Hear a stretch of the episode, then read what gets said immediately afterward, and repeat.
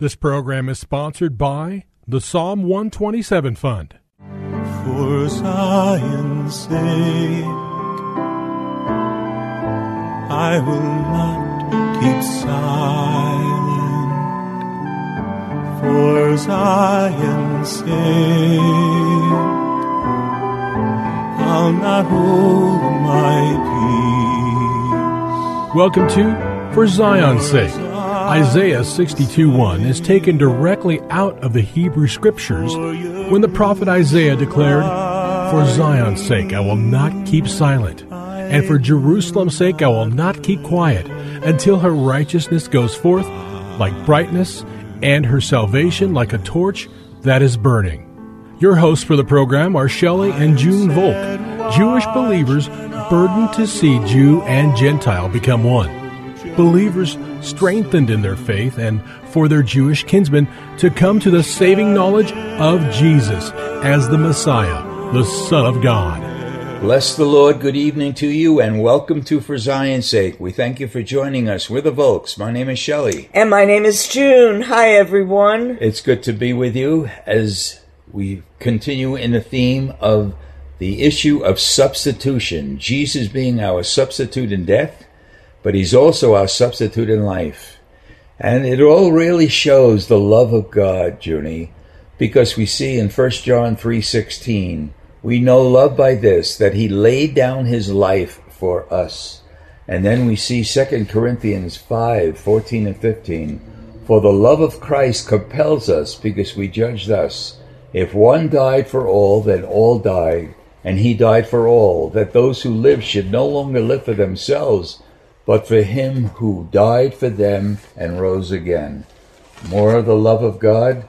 For the love of Christ controls us, having concluded this, that one died for all, therefore all died, and he died for that they who should live no longer live for themselves, but for him. We also see that by this love in First John four nine, by this love of God was manifest in us, that God sent his only begotten Son into the world so that we might live through him.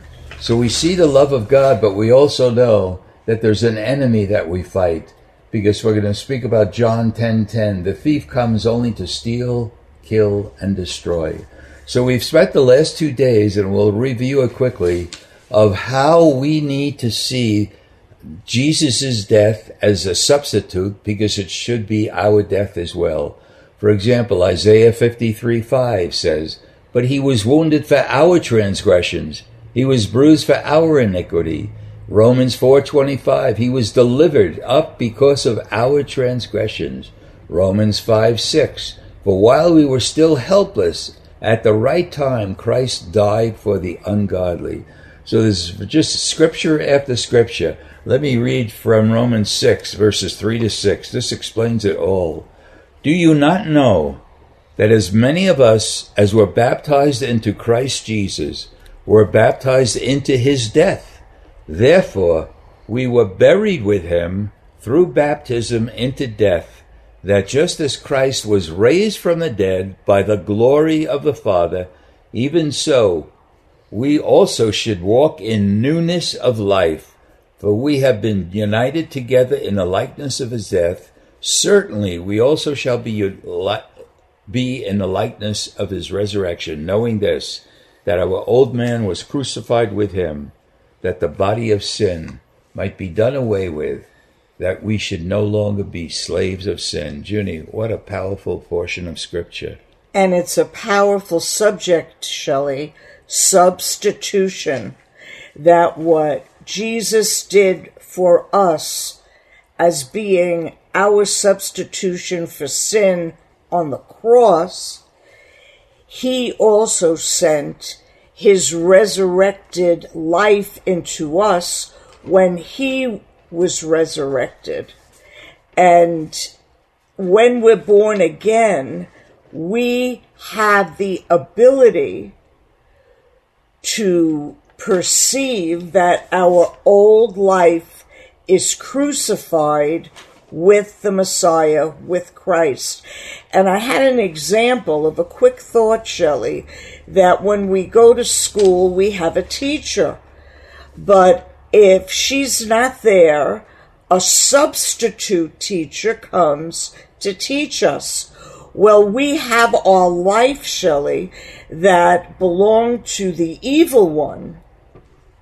And Jesus delivered us, yes, Lord, from the evil one. He brought us out of this evil age to bring us into his kingdom.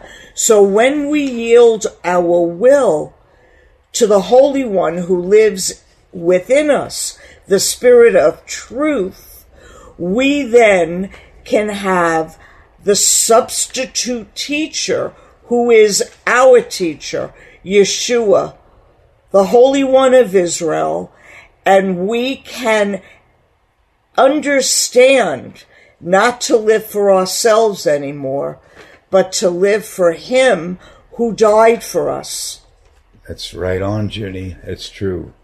So um, we need to understand that we understand, actually, we do understand that Jesus died for us, but we must identify ourselves as dying with him, because out of death is going to come life. And I want to read just a portion of a, a book called Back to the Cross by Watchman Nee. He kind of summarizes everything we've been saying. Whatever God has done in this world is done in the Lord Jesus Christ. To punish sinners, he was punished. For the, la- for the latter stood in the place of sinners. To put to death the old man, God caused the Lord Jesus to die on the cross, taking all the sinners along with him to death. From substitutionary death to co-death, such is the plain statement of the Bible. One died for all, therefore all died.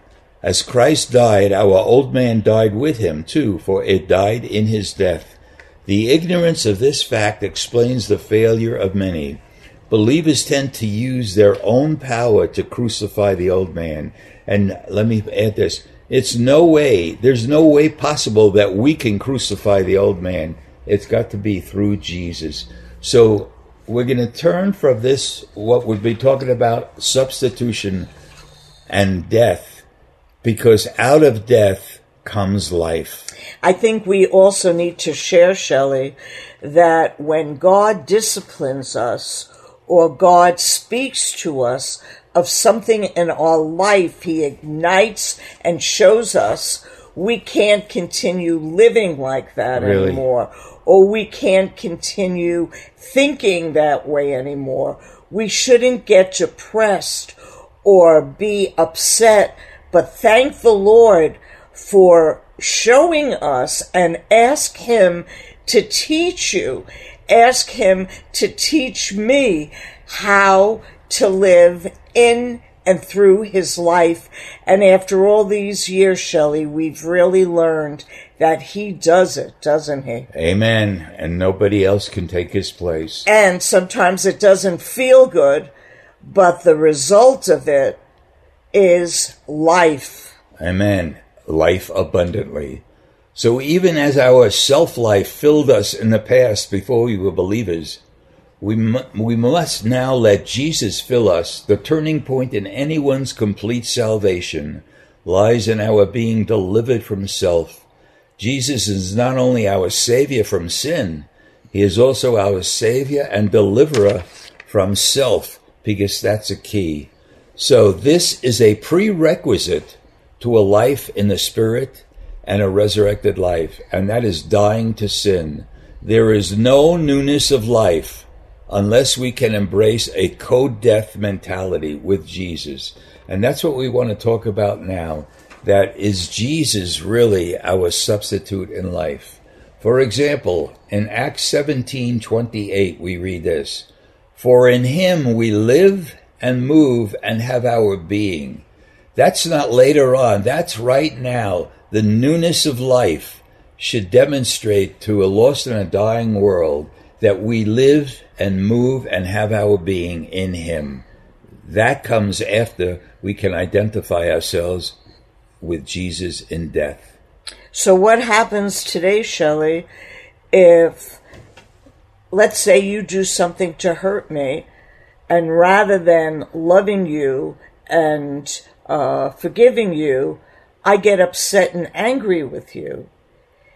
It takes the Holy Spirit to speak to me, and it takes the Holy Spirit to speak to you, and that each one of us chooses God's life Amen. Over the evil that we just experienced from our own soul or flesh. Really. So we want to encourage every listener, it's a day-to-day choice to yield your will for the life of the Messiah. Really. To be transforming your life, Shelley's life, and my life. It's an attitude, and we must continue in that attitude daily. All right, John fourteen six, a very well-known verse. I am the way and the truth and the life. There is no life outside of Yeshua. John fifteen verse five. I am the vine, you are the branches. He who abides in me and I in him, he bears much fruit, for apart from me you can do nothing. Do we really believe that verse? Apart from Jesus, we can do nothing. That doesn't mean he. De- we have to be careful of what we do. The natural things have to be done. But anything of spiritual value must come through, by, and because of Jesus. And Shelley, even when we do the natural things, what is our attitude in doing it? Really? Do we resent doing it? Or are we thankful that whatever it is that's set before us, we can do to the glory of God, which is such an encouragement to our soul, because in our weakness, God is made strong. Amen. Amen. John fourteen, verses nineteen and twenty. After a little while, while the world will behold me no more, but you will behold me, because I live, you shall live also. What a promise from God. It's huge. Because I live, you shall live also. In that day you shall know that I am in my Father, and you in me, and I in you. That should change our mentality so quickly. It's Christ in us, the hope of glory. All right? First John, let me speak this. First John five, eleven and twelve. And the witness is this, that God has given us eternal life, and this life is in his Son. He who has the Son has the life. He who does not have the Son does not have the life.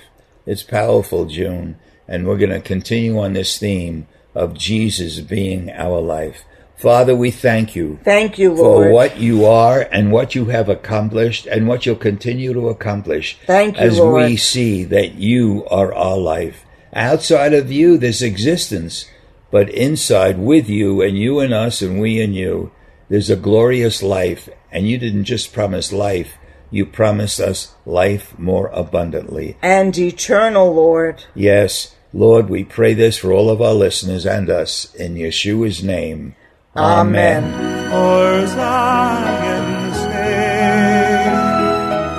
Thank you for joining us this evening. If you would like to get in touch with Shelley and June, you can write to them at P O. Box seventeen eighty-four, Scottsdale, Arizona eight five two five two. That's P O. Box seventeen eighty-four, Scottsdale, Arizona eight five two five two. And you can also contact them on their website, shelley and june volk dot com. That's shelley and june volk dot com. Until next time, the Lord bless thee and keep thee. The Lord make his face to shine upon thee and be gracious unto thee.